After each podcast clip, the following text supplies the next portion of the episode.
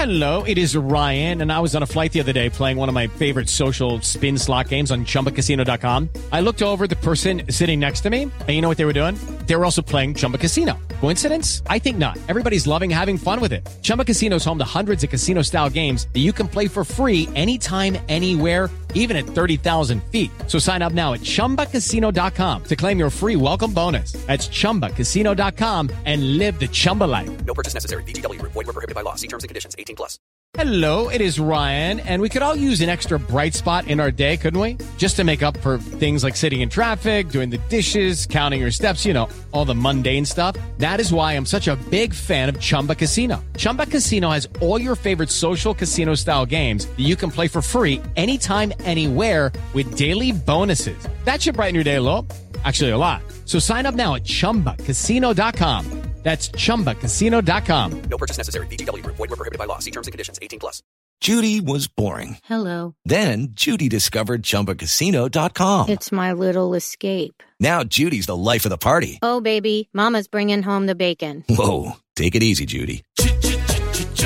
The Chumba life is for everybody. So go to ChumbaCasino.com and play over 100 casino-style games. Join today and play for free for your chance to redeem some serious prizes. Ch-ch-chumba. ChumbaCasino.com. No purchase necessary. Void where prohibited by law. 18 plus terms and conditions apply. See website for details.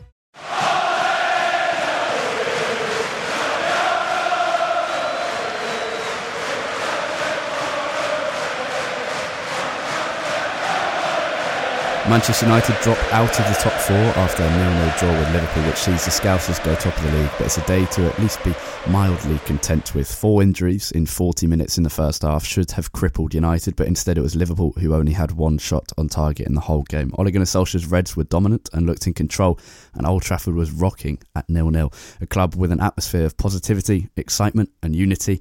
An odd day, but one where Ole admitted he was a fan of the Stone Roses after Ole's at the wheel echoed around the Stretford End and J stand once again. It's great being in charge of this club and team, of course. Of course it is. And I'm a big Stone Roses fan anyway, so it just goes around in your head sometimes. But I like this is the one when you walk out, maybe even better. The mere fact that we and all other Manchester United fans are at least somewhat disappointed by that result against the league leaders when we had three injuries and pretty much played with 10 men for the second half shows the impact of Ole Gunnar Solskjaer on this club, Jack. The impact he's had is massive, and Liverpool, that game was a perfect example of why, because all you had to do was look at and hear the fans at Old Trafford throughout that game. Even when our backs were against the wall, Liverpool weren't really dominating us in terms of creating chances, but they clearly had the majority of the game.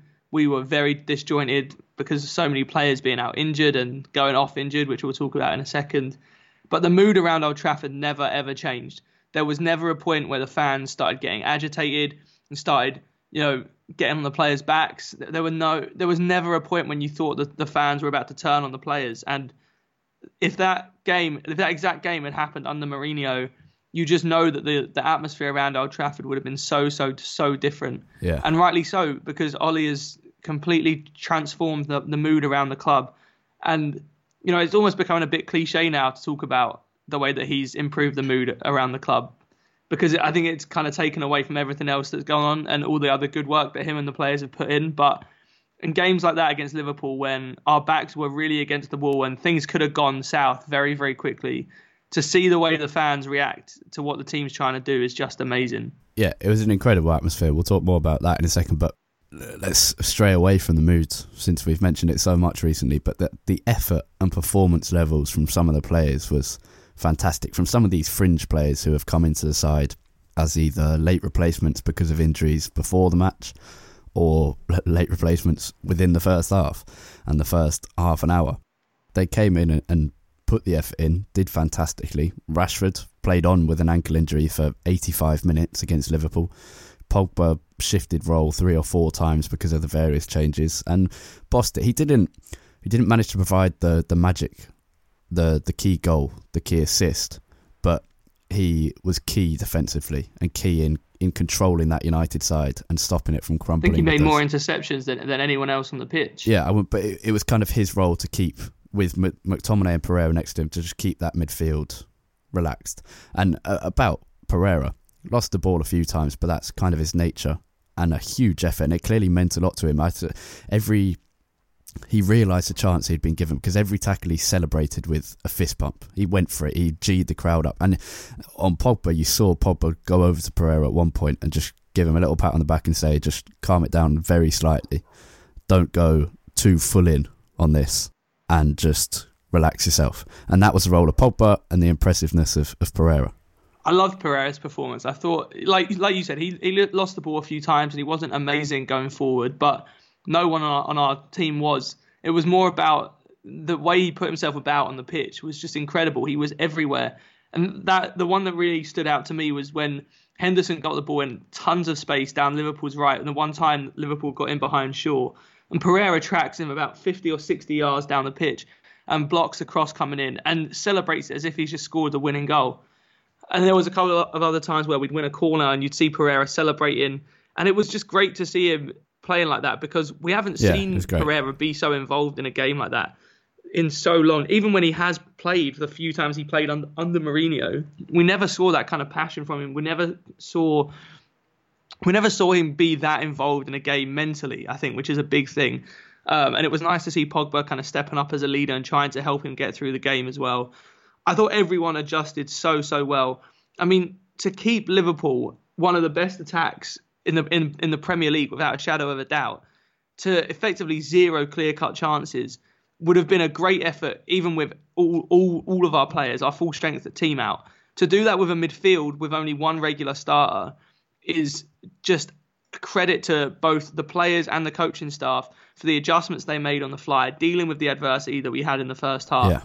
And really, I think Liverpool had one shot on target all game, which I think was a Sturridge 35-yarder. Yeah, I think they had one shot on target. I think it was Sturridge in the 33rd minute or something. They didn't have a shot on target in the second half when we had all of our injuries and we changed the whole thing. But it wasn't just Pereira and the others. But you saw Alexis come on, was fantastic. McTominay replaced Matic. He must have only known about that half a day ago.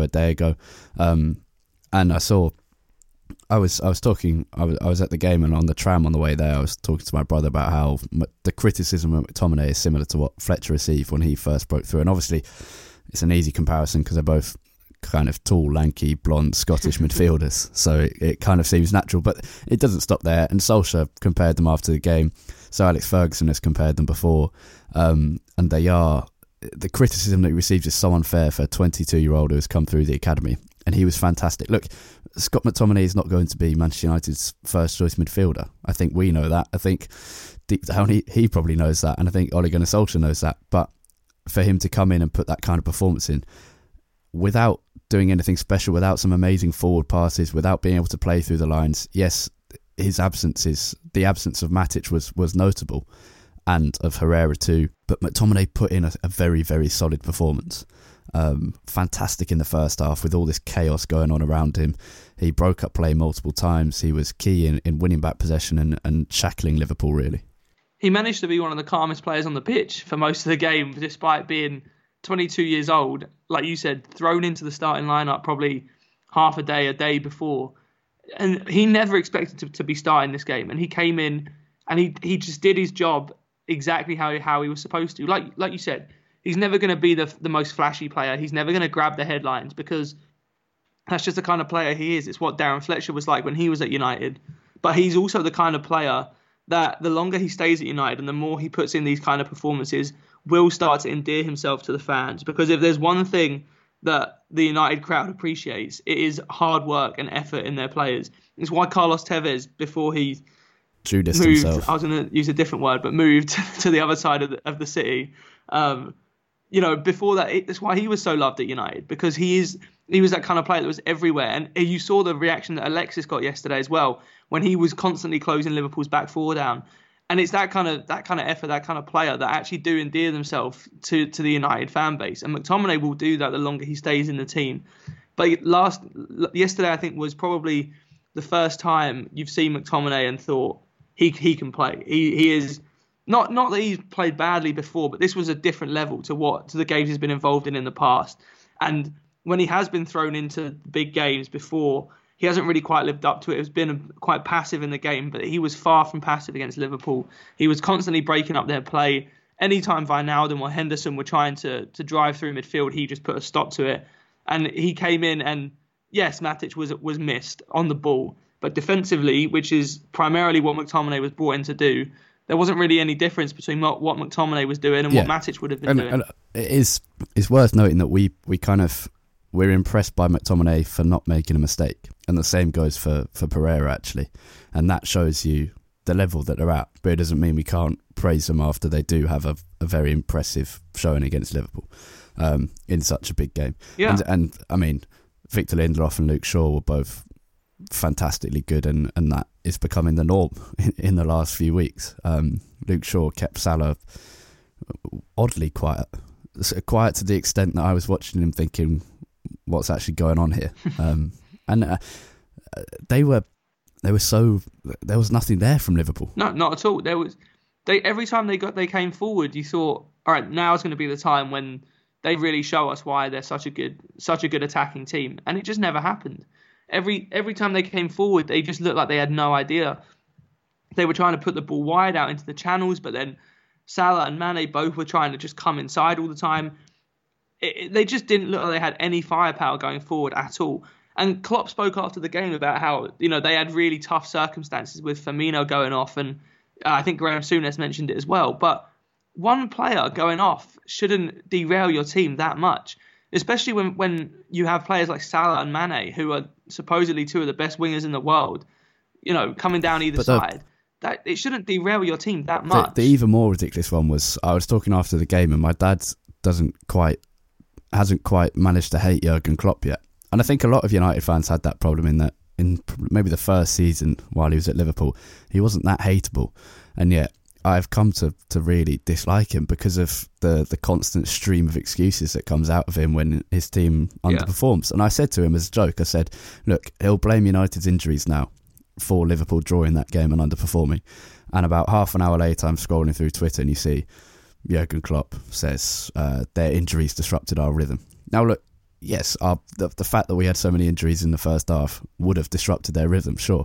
But they then had 50 minutes playing against a team whose striker was hobbling on an injured ankle to then go and score a goal and failed to do so.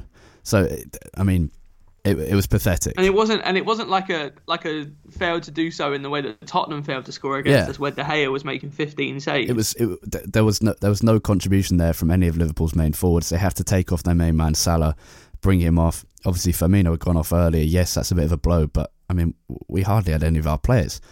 If you go through our injury list, Matic, Herrera, Mata, Lingard, Martial, that's five key players. That's five starters for Manchester United. And one injury to Firmino and three injuries to us. I've never seen an opposition manager blame the other team's injuries for them not performing. It was just a farcical comment, but one that was oddly predictable. It was a ridiculous comment from Klopp. And to be fair, I actually liked Klopp quite a lot before he came to Liverpool. I think a lot of us did. And if I'm being brutally honest, I wanted him to replace Moyes when Moyes left. But I have grown to dislike him a lot because of all the excuses that he puts in. Also because of the way Liverpool fans hype up every single word that comes out of his mouth. But that's another thing. But no, some of the excuses that he makes, I'm just like, I don't understand where he's even got the idea from. Like you said, to try and blame the other team not being at full strength for your team not performing well, it's just ridiculous. It's like saying, oh, well, you know, we're in the FA Cup against Yeovil this weekend. Sorry, we're just not gonna turn up. And it's ridiculous. And especially when you're a title chasing side, supposedly the best side in England, the title is on the line. We're in February, you're top of the league, and you have an opportunity to go 4 points clear of City against your biggest rivals in their own backyard when they have five of their starters out.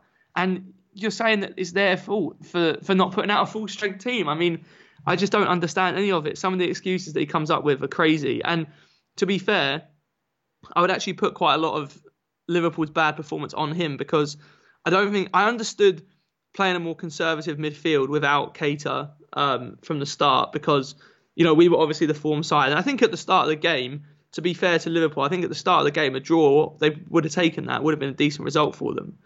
So I understood why he put that team out. But I don't really understand why, which he does a lot, takes so long to make substitutions. He often leaves until 75, 80 minutes before he makes any kind of sub. I know there was just a lot of things in the game I think Klopp has to answer for. And for all his shouting and bellowing and histrionics on the sideline, it's pretty rare he actually makes a difference during the game with his substitutions. Well, I tell you what was weird is that you didn't come away from that feeling tense. No, not at all. The final, it's not like the final whistle blew and there was this kind of sudden sigh of relief around Old Trafford. It was just like everyone carried on chanting, carried on singing, carried on clapping the team. It was just like, we haven't been threatened for an hour. We haven't faced a single shot that De Gea has had to save for an hour, and it didn't feel like a tough game, and that's a weird thing. I think weirdly, if Liverpool had been good and we'd got that draw, there would have been more celebration for United at the end of the game. But as it was, it felt oddly like a missed opportunity, and that's a weird thing with the injuries.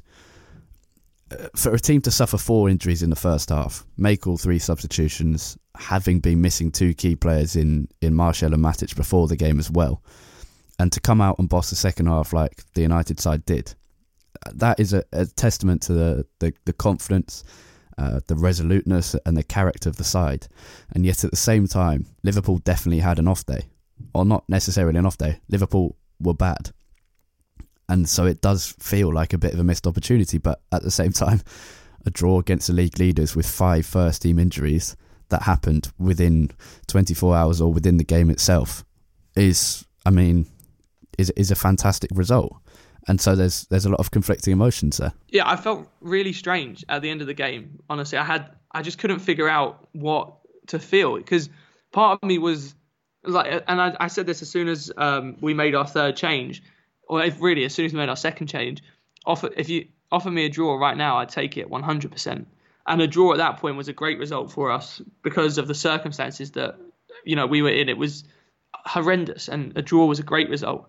But at the same time, you're kind of thinking, Liverpool played so badly here. Like we should have, maybe not should have, but it feels like a missed opportunity when Liverpool played that badly to not come out of it with a win. It was I've never really felt like that at the end of such a big game. Normally you come out of it and you have a clear sense of like, all right, we've done really well or we've done really badly here from this game. But I've never come out of it feeling like that. It was just strange. I didn't really know whether to be happy, sad or content or whatever. Yeah, it felt like a testimonial for about half an hour with players coming on, them being subbed off, and then sub after sub, and then one of their players coming off as well. And you really wouldn't have been surprised to see Solskjaer whip off a bib and come on, and Mike Phelan to come on and dab about in the middle of the park for a while. But it was strange. And to be honest, it's a real test. And the thing it shows me is it's a different hurdle each week for Solskjaer, Phelan and McKenna, Carrick and Mark Dempsey that they've overcome. The first few games in late December showed the attacking quality and the change of mood. Then Spurs, the win at Wembley, showed how Solskjaer and his team can master a pretty big game and win the tactical battle and showed their tactical nous. Arsenal showed that he could do that again with a different lineup. PSG showed that there's still stuff to learn. Chelsea showed that he could boss an away game, come back from defeat or come down from that huge mood after the PSG loss. And Liverpool showed that he could deal with sudden adversity. And so it's not as if it's all been plain sailing. We are seeing him jump over these different hurdles week after week. Some of them have been the same, yes. Some of them have been different. But we're not just seeing one side of Ole Gunnar Solskjaer and the rest of his coaching staff. We are seeing them face different challenges and do. But it was a real test, and Ole got them to come out impassioned second half and play properly. At times we had 10 men behind the ball, but we tried and we did come close. Players like Alexis and Pereira storming into tackles, Pogba diving across and Pogba had a chance, Smalling had a chance, we had a goal disallowed for offside. It was a real test, and one that they passed with flying colours, I think, and a late winner just would have been bedlam. Oh yeah, and I mean in the pub I was watching when Matip put the ball in his own net, it was bedlam for about 5 seconds until everyone realised what was going on. So I can only imagine what it would have been like in the stadium if that had have counted. But yeah, it was I mean, I come out of the game, and I've been thinking about it now as well. I think I am happy with the way it turned out, because I get the feeling it could have been so much worse. But you do also just have that, not regret, but it's that feeling of what if, I guess, is probably the best way to describe it. Because you're just wondering, what if Smalling could have just, got an extra yard ahead for the ball in from Lukaku towards the end of the game, or, what if that Matip's the offside goal would have counted. There's just so many things like that, little moments where you just think we could have done so many things differently. But at the end of the day, I think you'd have to take 0-0 from the position we were in after half an hour, 40 minutes. And I think my overwhelming feeling towards the game is just pride that the players played so well, because the vast majority of them, in fact, pretty much every single player down to a man, was brilliant. The way they applied themselves. And I think we can't do this episode without giving a massive shout out to, well, the entire back four, to be fair, but specifically Luke Shaw. Yeah. That was, I think, his best game of the season. And we all know how well he started the season. It was definitely his best game under Solskjaer. He's gone a little bit under the radar recently. His performances have been fine, but they haven't been great. They haven't been terrible. He's just not really been talked about very much. But he brought himself there. I think he's not offering as much in an attacking sense as people expected. It's a change, and I think he's been really solid defensively recently, and that's kind of a flip from before. We're used to praising him for his attacking contribution and criticising him for his defensive woes at time, and that's changed, and I think people are a bit surprised by that and haven't quite adjusted. Yeah, and that's, I think, why he hasn't really been talked about much, because he's not really doing much going forward, and he's not doing anything wrong in defence, so then people don't really have much to say about him. But he was brilliant yesterday. The way he dealt with Mo Salah was brilliant. And just all game, he never looked like making a mistake.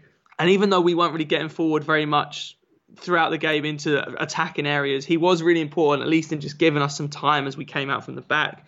Him and Pogba did well down the left flank because Liverpool were trying to press them very high. And they did well on a number of occasions with Alexis as well, to kind of get out of some of those presses and at least just relieve the pressure for a little bit. But like I said, the whole back four was very, very good. It was yet another commanding performance by Victor Lindelof, who just keeps getting better every week. And he looks like a mainstay in our defence now for the next few years.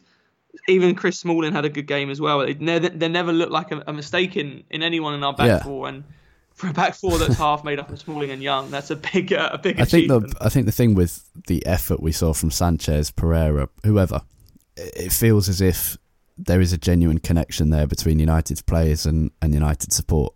And I think even in the good spells under Mourinho and Van Gaal and Moyes, I really don't think we had that. There was always that sense that United's fans and players were completely separate entities. And I think they're starting to merge back together into one force now, a little bit. And obviously it may only be temporary. If we lose a few games on the bounce, it could dissipate entirely. But we are seeing some appreciation from the fans for the effort, and the players are getting their reward from the fans for the effort they're putting in, and they're being spurred on by what was an amazing Old Trafford atmosphere. Now I've been lucky enough to go to some big games at Old Trafford.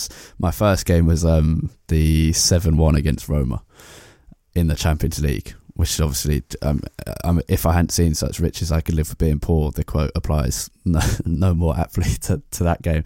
And then I was at the Real Madrid game in 2013. I've been to loads of United Liverpool games, but I've never heard Old Trafford like that.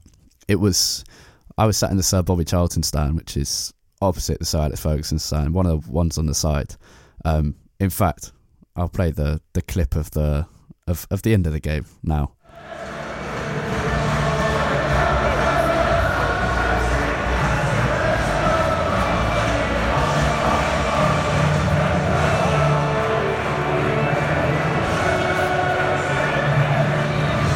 The United players that just walked down the tunnel, the atmosphere at Old Trafford has been unreal. That song, of course, kind of enveloping the players here. The sun escaping the attention, no clouds, and you can see we're sat in the Sir Bobby Charlton stand.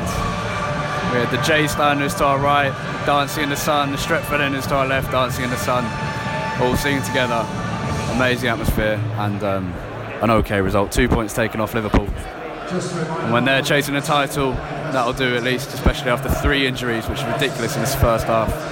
And Stretford End to my left, Jay Stand to my right, basked in the afternoon sun, and the weather helped weirdly, but I haven't seen that at Old Trafford for a long time. Not just the noise, but it was the fact that it was in unison. The people in the posh seats sat down, the prawn sandwich brigade clapping along to Ole's at the wheel and getting involved in it. A cauldron of noise building into this fantastic sweep across the pitch. And you can imagine for a United team who have faced four injuries in the first half, they must have given them some motivation. Usually it's just the core in the Stretford End or the men and women in the doing fantastically in Jay Standing United Road, but it was different. And it felt, I think Gary Neville said on commentary that it felt like a game from the 90s, and it really did feel like this huge wall of noise coming from all sides of the stadium. Yeah, even just watching on TV, you could hear the whole game. The Old Trafford just never stopped singing. And most of the time at Old Trafford, if we're being honest, a lot of the atmosphere comes in response to what's going on in the game. You know, the fans are kind of reactive. It's dependent on how we're doing on the pitch, which is why the atmosphere got so toxic in a lot of games under Mourinho. But this was completely different. Regardless of what was happening on the pitch, the volume levels were up at as high as they could be. Every single corner of the ground was getting involved. And, you know, and the Liverpool fans were awful enough to ruin the great tribute to Eric Harrison at the start of the game. And then we didn't hear a peep from them for 90 minutes because Old Trafford just completely drowned them out from every single side of the ground. It was one of the... I mean, I said last week that PSG was one of the best atmospheres I could remember for a long time at Old Trafford. And this trumped it even more because the way that the fans just got up regardless of what was going on in the game. Yeah. And, it was coming out the second half when I really noticed it, because it would have been very easy for the fans to just kind of become very nervous and almost just like kind of go into their shell and just hope that we could hang on. But the way they responded when we came out for the second half was amazing. And I think that probably played a big part in giving the players the boost that they needed. Yeah. And you saw the way the players were responding. We talked about Pereira earlier. You know, he's responding to the crowd. The crowd are responding to him. It was great. And you can tell that the relationship between the players and the fans is so, so much better than it was a few months ago. Yeah, well, Pereira won a corner just in front of the Stretford End, and as he walked over to pick up the ball, just threw his arms up, telling the fans to give even more and even more. And that's the thing. There's that genuine connection there, and it was the fact that it was everyone, not just a certain section of the people who go to the away game starting the songs and no one else really joining in. Yeah. It was a fantastic game, and as you say, it was because it wasn't responding. And usually after half-time, you get that lull of about 5 or 10 minutes where if the team doesn't do anything, the crowd never wakes up. And I think we had that against PSG, actually. Yeah. And instead, it was, I think within about a minute, you got this complete in unison chant of Ole's at the wheel. And that's different to stuff we've heard before. And yeah, you're right about the Liverpool fans. I've been to a lot of United Liverpool games at Old Trafford in the last 6 or 7 years. And there's been times when they've been admittedly brilliant, but they were so quiet. It was really odd. They'd occasionally pipe up, but for once it was the United home fans as the impressive ones, and you mentioned about the minutes of applause for Eric Harrison. The thing with Eric Harrison is he's not just a club legend, he was a great football man. And there was a nice tweet from Craig Norwood who said something along the lines of what you did, saying, nice of Liverpool fans to show disrespect during the minutes of applause to a United club legend and then follow it with 92 minutes of silence at Old Trafford. Yeah. Which is very true. And then after the game, they were posting these videos on Twitter of them singing once all the United fans had left. It was like, well, great. You didn't really support your team, though, did you? You kind of just wanted a fancy video at the end of it with flares in an empty Old Trafford. So that was interesting. But Liverpool as a team as well, it wasn't just the fans. The thing I thought, I came out of it and I said, City would have battered us with those circumstances. City would have picked us apart in the middle of... Oh, 100%. Yeah, no doubt. In the middle of a couple of injuries, a couple of substitutions, when Matt had gone off, after Herrera had come, you would have seen Aguero scoring or Sterling scoring. They would have picked us apart and then gone and destroyed us. And obviously... You didn't see that from Liverpool. Yeah, it was a perfect example of the difference, I think, between Liverpool and City at the moment. Liverpool somehow, and I don't mean to sound kind of bitter as I say this, but they haven't impressed with their performances that much this season. Despite winning so many, and that sounds weird coming from a team that's top of the league and has only lost once all season, but they had I think Liverpool's best performances last season have been better than their best performances this season. They haven't looked as dominant in games as they did last year, and I think we saw that today. If City were there today, they would have absolutely destroyed us in that second half. They would have battered us because we were there for the taking. But Liverpool's move, I think that the thing that separates Liverpool, at least in games like this, from City is the midfield, because Liverpool just don't have that midfielder who's able to make something happen on their own. You know, you look at that midfield of Henderson, Wijnaldum and Fabinho. They all get about the pitch. They do their job really, really well. And I thought Fabinho had a very good game. But they're not really going to make something happen for them going forward. And that was what they were missing against us, because the front three were being shut down by our defence. And you could just see that from midfield, they were lacking a bit of creativity. They were lacking someone who could come forward and make something happen on their own. But just to finish this little bit for me, just seeing a great tweet from Anna MUFC as a great way to sum up the Liverpool fans and the Liverpool Football Club from yesterday. So they ruin a tribute to Eric Harrison. Souness cried nonsense on live TV about how Liverpool dominated. Owen wanted Liverpool to kick Rashford, and Klopp blames United injury to ruin his own team's rhythm. There's a reason no one likes the Scousers. I'm fairly sure Anna's a listener of the podcast, so, I mean, thank you for that contribution, that unintended contribution, Anna. But yeah, I mean, wind, long grass, dry pitch, wet pitch, the opposition's injuries, Jürgen Klopp's excuse book gets bigger and bigger. By Christmas it'll be one of those little tiny books that's a great Christmas stocking filler or something, after we hope they ever won the league. Final quick mention, 5 academy players on the pitch at one point. Rashford, McTominay, Lingard, Pereira, Pogba, all on at one point. Went down to 4 obviously after Lingard got injured, but I mean, on the day where we paid tribute to Eric Harrison, it was an appropriate tribute. And now I think with the injuries, I would predict that James Garner, who's a midfielder, and Tahith Chong, who's a winger who's already made his debut, will come in for the game on Wednesday against Crystal Palace, which we'll talk about in just a second. But Manchester United's under-18s drew 2-2 with Blackburn Rovers on Saturday morning. Always an eventful game at that level. Before this tie, the last 6 games between them had seen one of the sides score 4 goals in every single game. Mason Greenwood's injured at the moment, so Mipo Ojibeko made his under-18s debut. He's an exciting Northern Irish striker who's been playing at under-16s all season. He's still very young, but it took him only 20 minutes to get his first United under-18s goal. Ethan Laird had given United the lead. He was making his return from injury. The England youth fullback has been out for a while, and he was fantastic on his comeback. His attacking contributions from that position are massive. Jacob Carney, a goalkeeper, also made a rare appearance for the under-18s and did very well. Blackburn got 2 back in the second half as United tied, but there were definitely positives from that 2-2 draw. The under-19s have been drawn against FC Midgisland, the team who Marcus Rashford made his name against in the last 16 of the UEFA Youth League. If the Reds win, they'll play one of Spurs or Porto in the quarter-final. In loan news this week, goalkeepers Dean Henderson and Kieran O'Hara both played for Sheffield United and Macclesfield Town respectively. Joel Pereira was an unused sub for his new Belgian side. Defender Regan Paul started for Newport in a 2-0 loss against MK Dons. Ethan Hamilton played for Rochdale again. Matty Willock made his debut for Crawley Town in a 1-1 draw against Kieran O'Hara's Macclesfield. Zach Durnley was in action for Paul's Goals' Oldham Athletic. Wilson, Twanzewe Borthwick, Jackson Mitchell, Fossey Mensah, Whelan and Tom Sang weren't involved for their sides this weekend. Now, in women's football news, Manchester United saw off Sheffield United with ease a week ago today. Goals came from Lauren James, Ella Toon, Molly Green and Katie Zellum in a 4-0 win. Now, Jack Palace on Wednesday, Rashford will be out. Mata, Matic, Lingard will probably out. Herrera too, and maybe Martial. So it could be very tough. And we can't lie about this. United season could fall apart very quickly with these injuries. There is a very genuine concern about that. But at the same time, the Liverpool game showed that we can cope, and it's a good chance for players like Garner and Chong to come into the squad. McTominay will have earned himself some credit against Liverpool and will probably start. Perhaps we'll even get a glimpse of the mysterious Fred at some point. And Pogba will be key, but I'll talk about Pogba in a second. But yeah, it'll be a tough game. Yeah, definitely. It's never an easy place to go and play. You know, it's always a hostile atmosphere. They don't. You know, the Selhurst Park pitch is also extremely small as well, and it stops you from being able to play the way you want to. I think it's an important game for us, I think, to kind of get back to winning ways.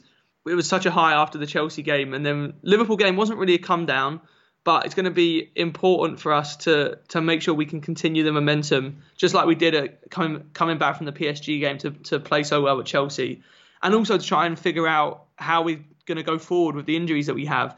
You know, it looks like all of the people that went off in the Liverpool game will at least be missing for this game, if not a few more. So it's important that we figure out whether we need to change the system, who's going to come in for who, and how we're going to play moving forward. So I think it's a kind of we said this a few weeks ago about I can't remember what game it was now, about trap games, kind of in the middle of a bunch of big matches all around it, and this is one of them. But we need to just make sure we're staying on form and make sure that we're concentrating the whole week, because we have a lot to work on to try and figure out how we're going to adjust to all the injuries. Yeah, and two slip-ups against Palace and Southampton and United are out of the top four race. There's no doubt about that. So United need to win these games. But the thing I was going to say about Pogba is Pogba will be key in this period. I am slightly concerned that he could also get injured in this busy spell. We saw it, I'm trying to think what period it was last season when Pogba was overplayed and he did get a muscle injury and was out for some time. He came back early from the World Cup. Wasn't it November? Because he missed the derby, didn't he? I think last season. Yeah, he got injured just before the derby. Possibly, yeah. Or was that a suspension? I might have been a suspension, actually. But there was definitely a point last season when he was overplayed and he got injured. And there was no surprise about it. I remember talking about it on this podcast, but he came back from the World Cup early. Yes, he got an enforced rest because Mourinho hated him, but he has played a lot. He's played almost every game. The only positive about his red card against PSG means he will have a break when the rest of the Reds go to Paris for the Champions League game. But Carlos Jimenez tweeted in to say something similar, saying, "I think the intensity of each game and the lack of the break is catching up on the players. I don't think it will stop there either, with the World Cup players getting very tired, Pogba looking fatigued. Can we keep the momentum while losing our best players?" Well, I think we can, yes. And I think it's a great opportunity for certain players like Garner, Chong, but also players like McTominay, Pereira, Alexis, Lukaku even. But Lukaku was pretty poor against Liverpool again. But then we've got Southampton at the weekend, another game United should be winning at home. We're yet to slip up in one of these games under Solskjaer, really. We kind of did against Burnley, but not quite. It's hard to predict the Southampton game without knowing the outcome or performance of the Palace game. But we do need to win these games, but we can't judge. We can't really judge his managerial credentials on the next two games. No, I mean, I think what we can judge is how quickly he's able to adapt, which we've already seen, to be fair, in the Liverpool game, and adapting kind of on the fly against teams like Tottenham and Arsenal. But yeah, I think we need to just keep this momentum going. Like I said, we've been doing so well, the confidence is so high, but this is the kind of game that can easily derail that. And despite how well we've been playing, you know, we are still behind Arsenal for fourth now. And we have to keep winning these games to get top four. I think we all kind of got lulled into this false sense of like, oh, we're definitely going to get top four now. Look how well we're playing. But actually, it's not a given at all. And we have to keep winning these games. We can't afford any slip-ups against kind of smaller teams. We need to keep it rolling. So in response to the comment from Twitter, I am a little bit concerned about potential muscle injuries. I mean, I think it does often come down to some bad luck as well as being overworked. But hopefully getting a little bit of rest. Like you said, Pogba will be getting some rest against PSG. We'll probably be seeing some rotation in midfield and up front now, kind of enforced rotation. But at least it'll give some different players a chance to come on and prove why they should be starting ahead of the likes of Rashford, Martial, Lingard when they come back. Yeah, I don't think there's any doubt that the change in style of play and the change in training methods will have caused these injuries. I mean, yes, there is an element of bad luck in it, but United got 3 injuries to hamstrings in Herrera, Mata and Lingard. Rashford was an impact injury, an ankle injury, but the other 3 were all hamstring injuries. And I actually I bumped into Ole Gunnar Solskjaer, which was he was a warm and beautiful man who was so nice, and chatted to us for about 2 or 3 minutes to me, my brother and my dad. And we were talking about the injuries, and he said, yeah, I've worked them too hard, and didn't really seem to be hiding that fact. He seemed to recognise it straight away. And, I mean, he will have worked them too hard without a pre-season in which to make these players adjust to that new style.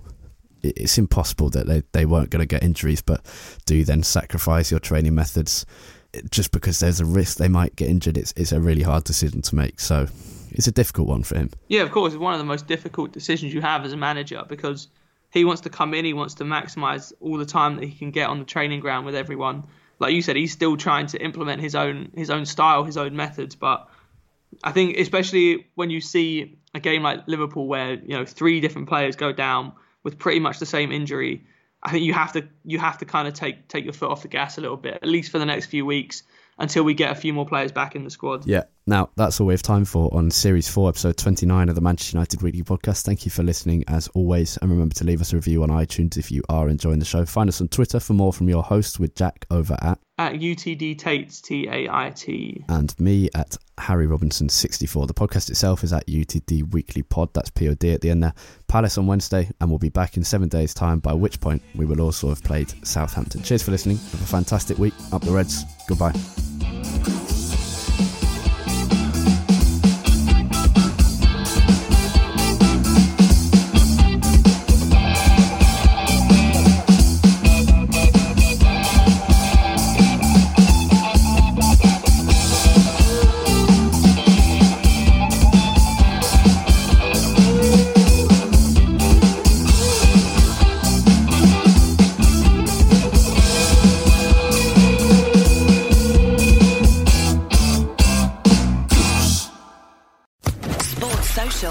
Network. With Lucky Land Slots, you can get lucky just about anywhere. Dearly beloved, we are gathered here today to... Has anyone seen the bride and groom? Sorry, we're here. We were getting lucky in the limo and we lost track of time. No, Lucky Land Casino, with cash prizes that add up quicker than a guest registry. In that case, I pronounce you lucky.